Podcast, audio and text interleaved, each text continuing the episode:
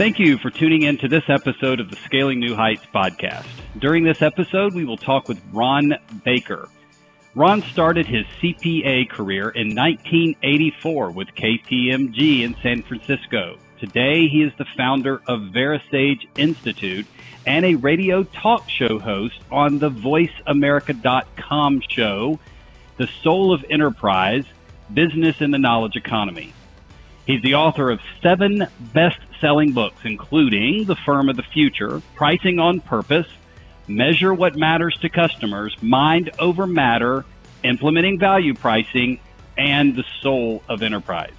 Ron is one of the nation's leading authorities on value pricing, and though it'd be great to have a conversation perhaps with Ron on a future podcast about value pricing, that is not what Ron and I are going to talk about today.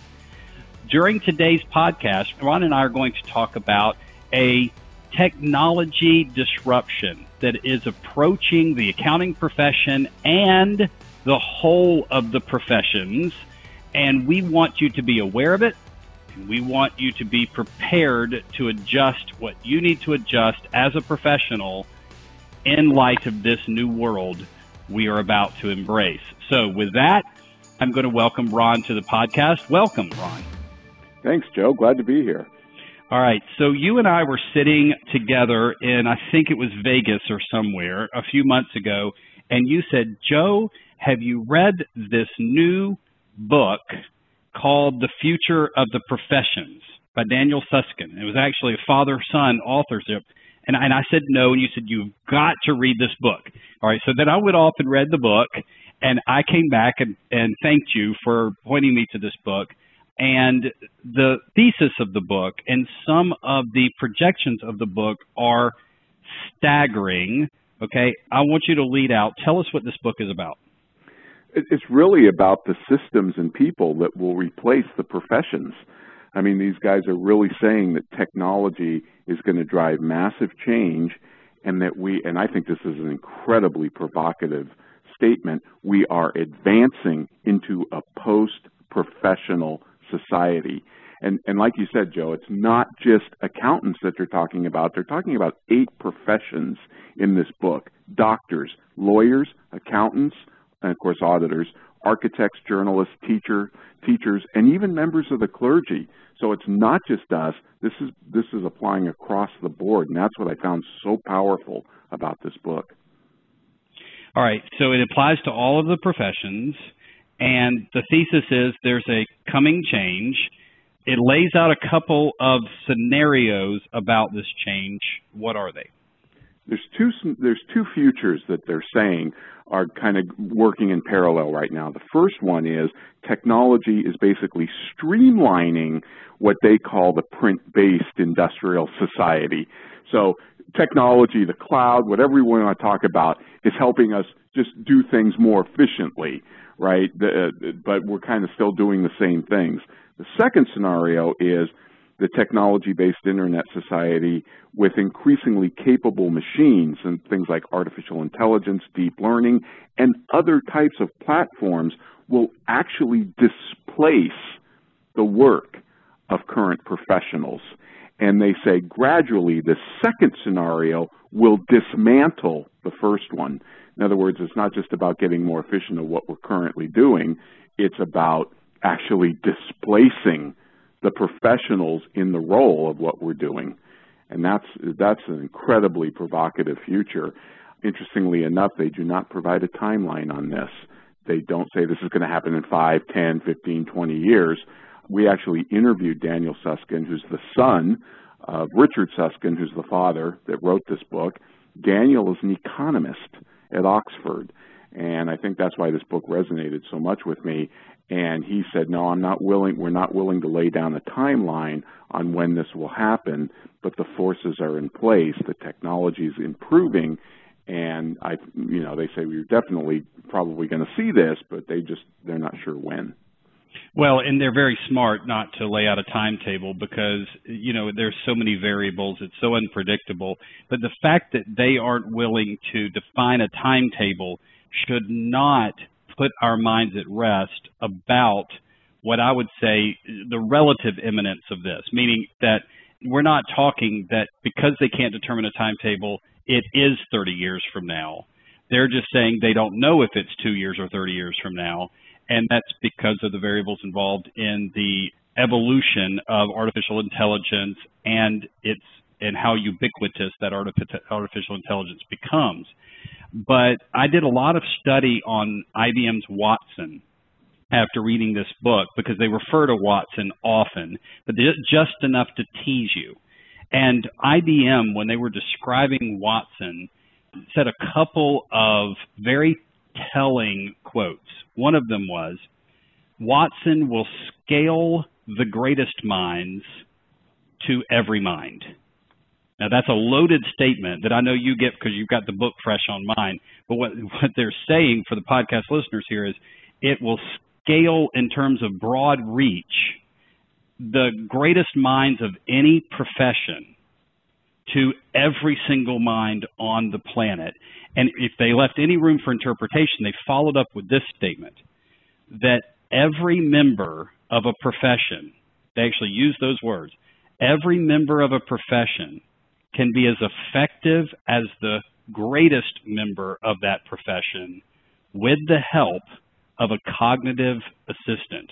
Now, there's your brand new term a cognitive assistant.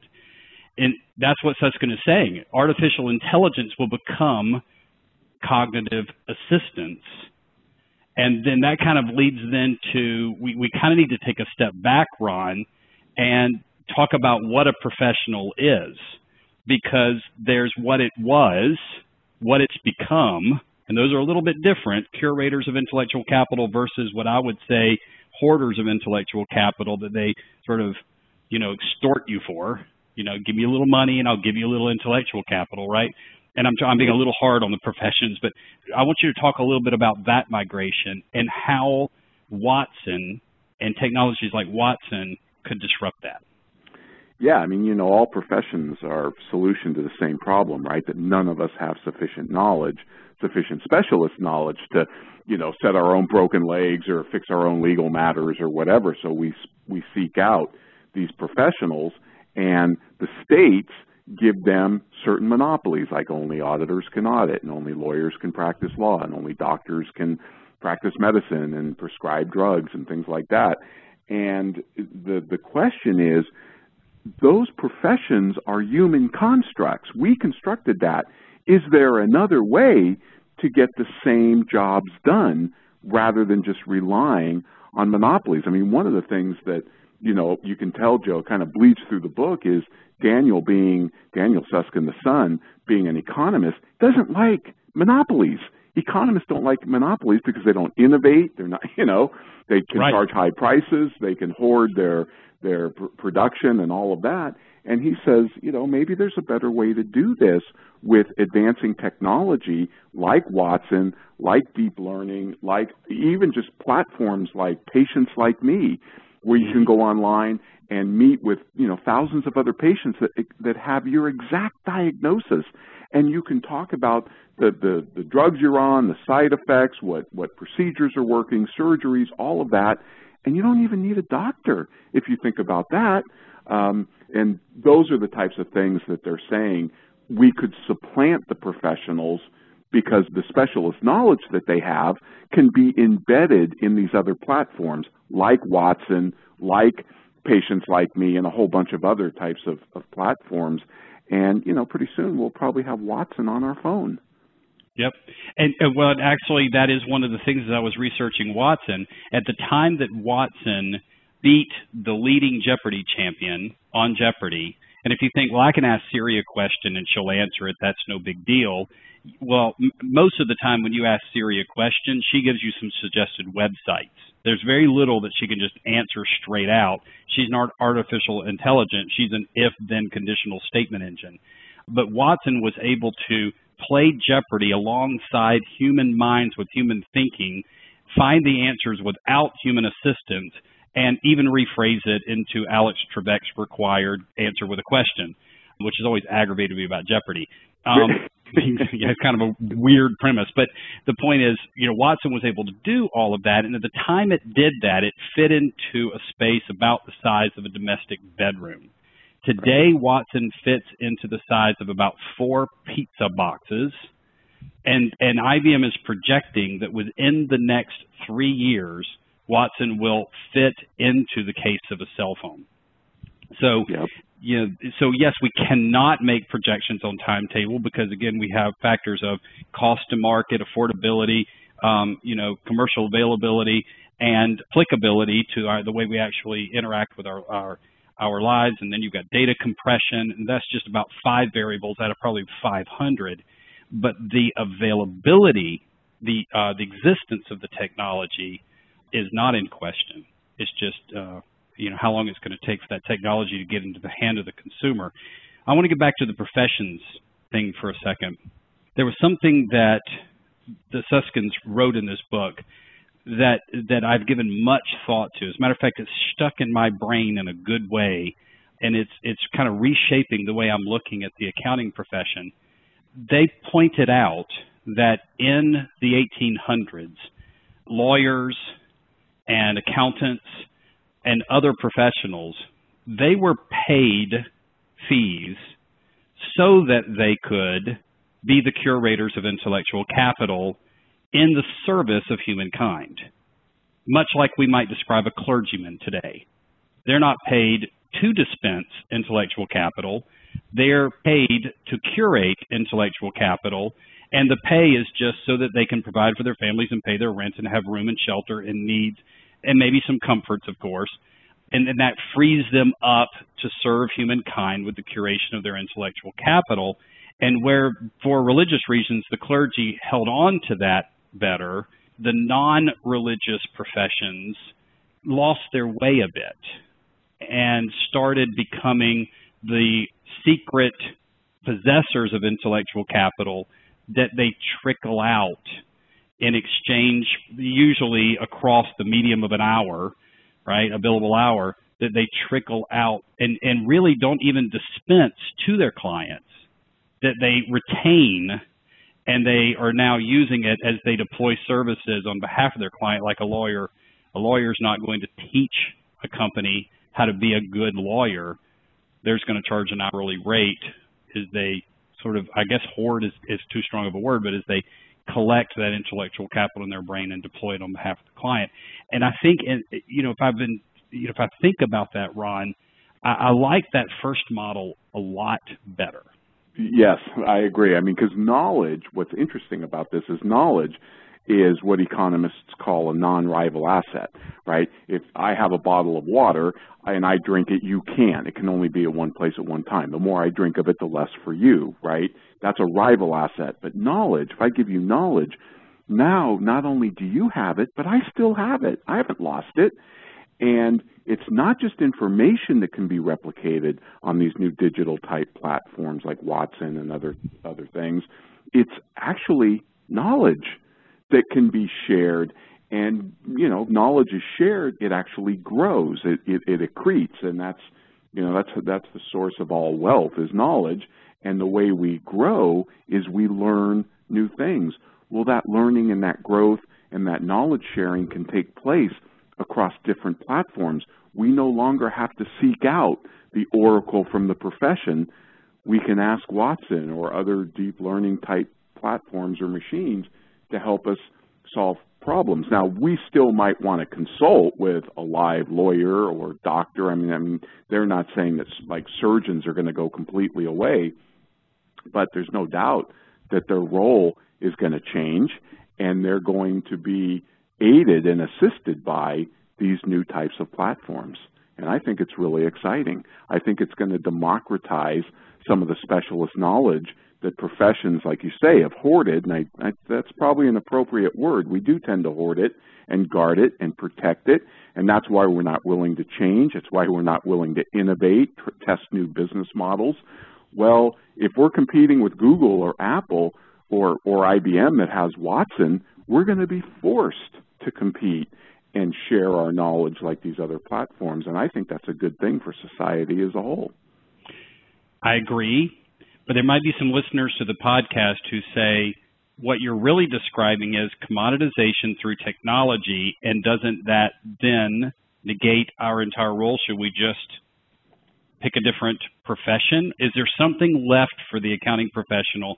And, and I'm going to ask that question in the context of Susskinds, the two Susskinds. Let's say that their projected new reality exists today, right? I have Watson in my phone, and I can say to Watson, Watson, given the amount of tax I paid last year and the capital gain that I am going to receive from the sale of my home at my current tax bracket based on current year earnings, how much of that capital gain should I reinvest into my next home? And Watson gives me an answer.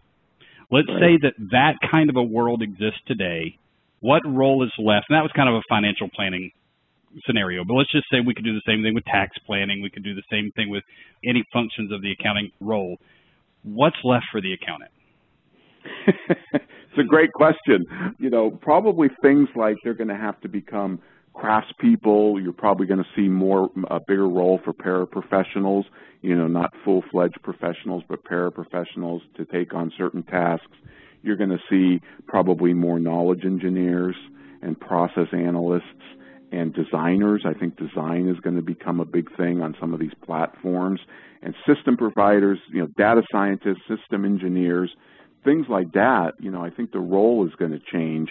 It's not going to be your dad's profession anymore. You're not, if you're going into architecture or engineering or accounting or being a lawyer or even a doctor, you're not going to be doing the same things day to day that, that your dad or granddad did.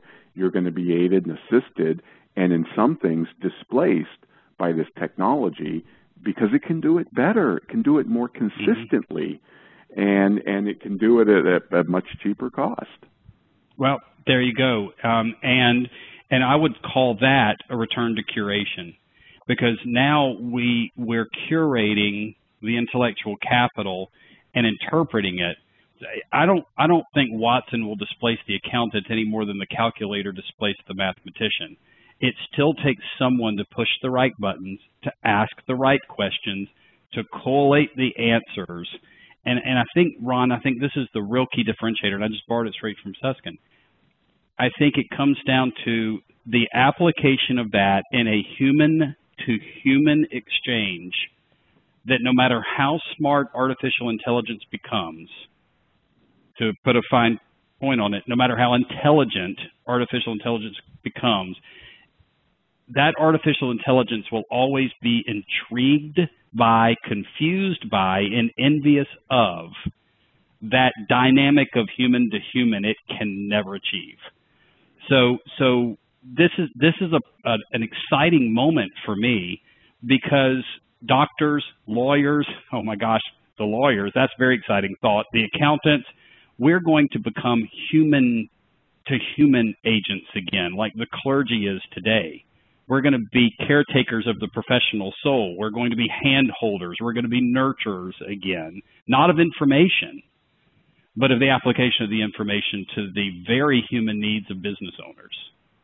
I think that's a good point, Joe, and I would I would say to that that we need to change our focus on beating computers on on what they do. We, we we're not going to be able to do that, right? And we're not going to necessarily even be able to predict what a computer is going to be able to do in 20 years. I mean, they're going to be driving cars, and the thing about it is, the Google the Google driverless car is going to get, become a better driver over time, right? The joke about Watson is it's the only computer that uh, rises in value as it gets older, right? So I think the more compelling question is a better strategy is to ask ourselves, what are the activities that we humans, driven by our deepest nature, will simply insist be performed by other humans regardless of what computers can do.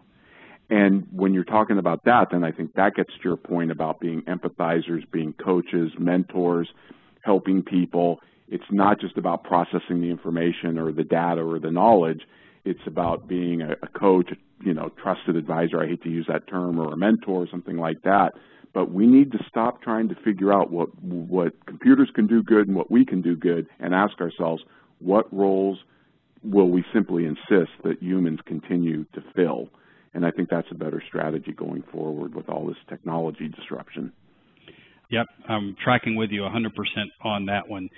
I've got one more question for you, and we might have just touched on it a little bit, but I'm I'm going to drill down on this human-to-human component and the way that uh, into artificial intelligence interacts with humans, and I'm going to say, is there a moral implication or an ethical implication to this coming change? Yes, I, I believe there there always is a moral and ethical issue. I mean, there's some things that we're not going to be comfortable with Watson doing. I probably wouldn't want to hear a fatal cancer diagnosis delivered to me by Watson or a loved one. I wouldn't want Watson to make a decision about turning off life support or even, you know, putting down a household pet. Would we be comfortable with Watson deciding custody in a divorce action? Probably not. Or relaying verdicts in a, a criminal trial? Probably not. What about sentencing and parole decisions? Would we want Watson to make military decisions about drone strikes or other types of, you know, combat issues? Probably not.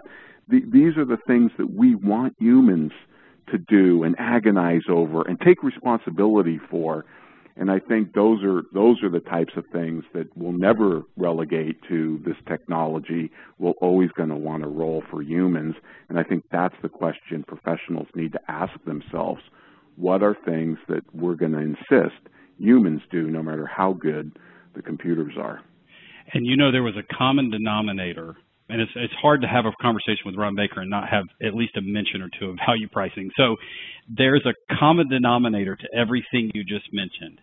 And everything you just mentioned was not just human to human. It wasn't just an ethical and moral implication of the technology. It was steeped in the, the delivery of value with a measurement of effectiveness. And that's another exciting thing about this disruption.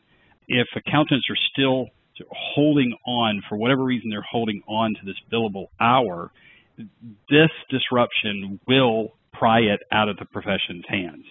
And if you won't let it get pried out of your hands, it'll just drag you out of the profession. Um, because people aren't buying hours today, they're buying results. We just mask the results in hours if we're lucky. Now there is no mask. It, it's results or nothing because I can go to the computers and I can get all the things that you used to spend an hour doing. Yeah, exactly. I mean, an hour is a rival asset. That's why it's such a limiting business model, right? I can only do one thing at a time in an hour. But Watson can do all sorts of things so if you're competing with Watson on the hour, I got news for you. You're going to lose. he's pretty. He's pretty you know, fast. Watson right? can read 8,000 medical reports in less than a second.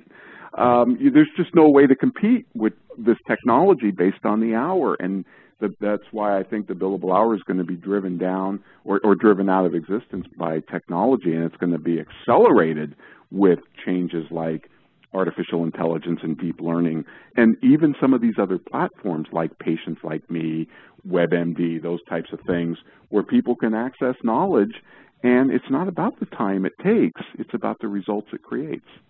Okay, so let me just wrap up our conversation with sort of a, a landing the balloon because we know an accountant audience wants to know you've given me information, now give me action, and preferably in the form of a checklist. So, other than step one, reading this book, The Future of the Professions by Susskind. Um, that's S U S S K I N D, if memory serves. Then, other than reading that book, step one, what should an accounting professional do to begin preparing now for this inevitable disruption? It's a fantastic question, and I don't know if I have the silver bullet answer other than to say realize that you know the, the way that you practiced in the past is not going to be the way you're practicing in five or ten years. And that's not just talking about your pricing but the actual type of work you'll be doing how you'll be getting that work to your customers and, and transmitting that work and transmitting knowledge. I, I think when obviously you have to embrace technology. I would say study up on Watson, and if you want to see something very close to home, study up on IBM's Ross because that's its Watson equivalent for law firms. And law firms are already teaming up with Ross. I think one of the law firms, Baker Hostetler, just hired Ross to run its bankruptcy practice.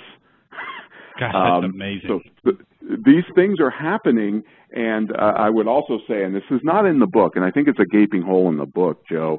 It doesn't talk about the blockchain, and I think the blockchain is just another piece of this technology puzzle that is incredibly disruptive to the accounting and even the bookkeeping industry because the blockchain is a publicly distributed ledger or database.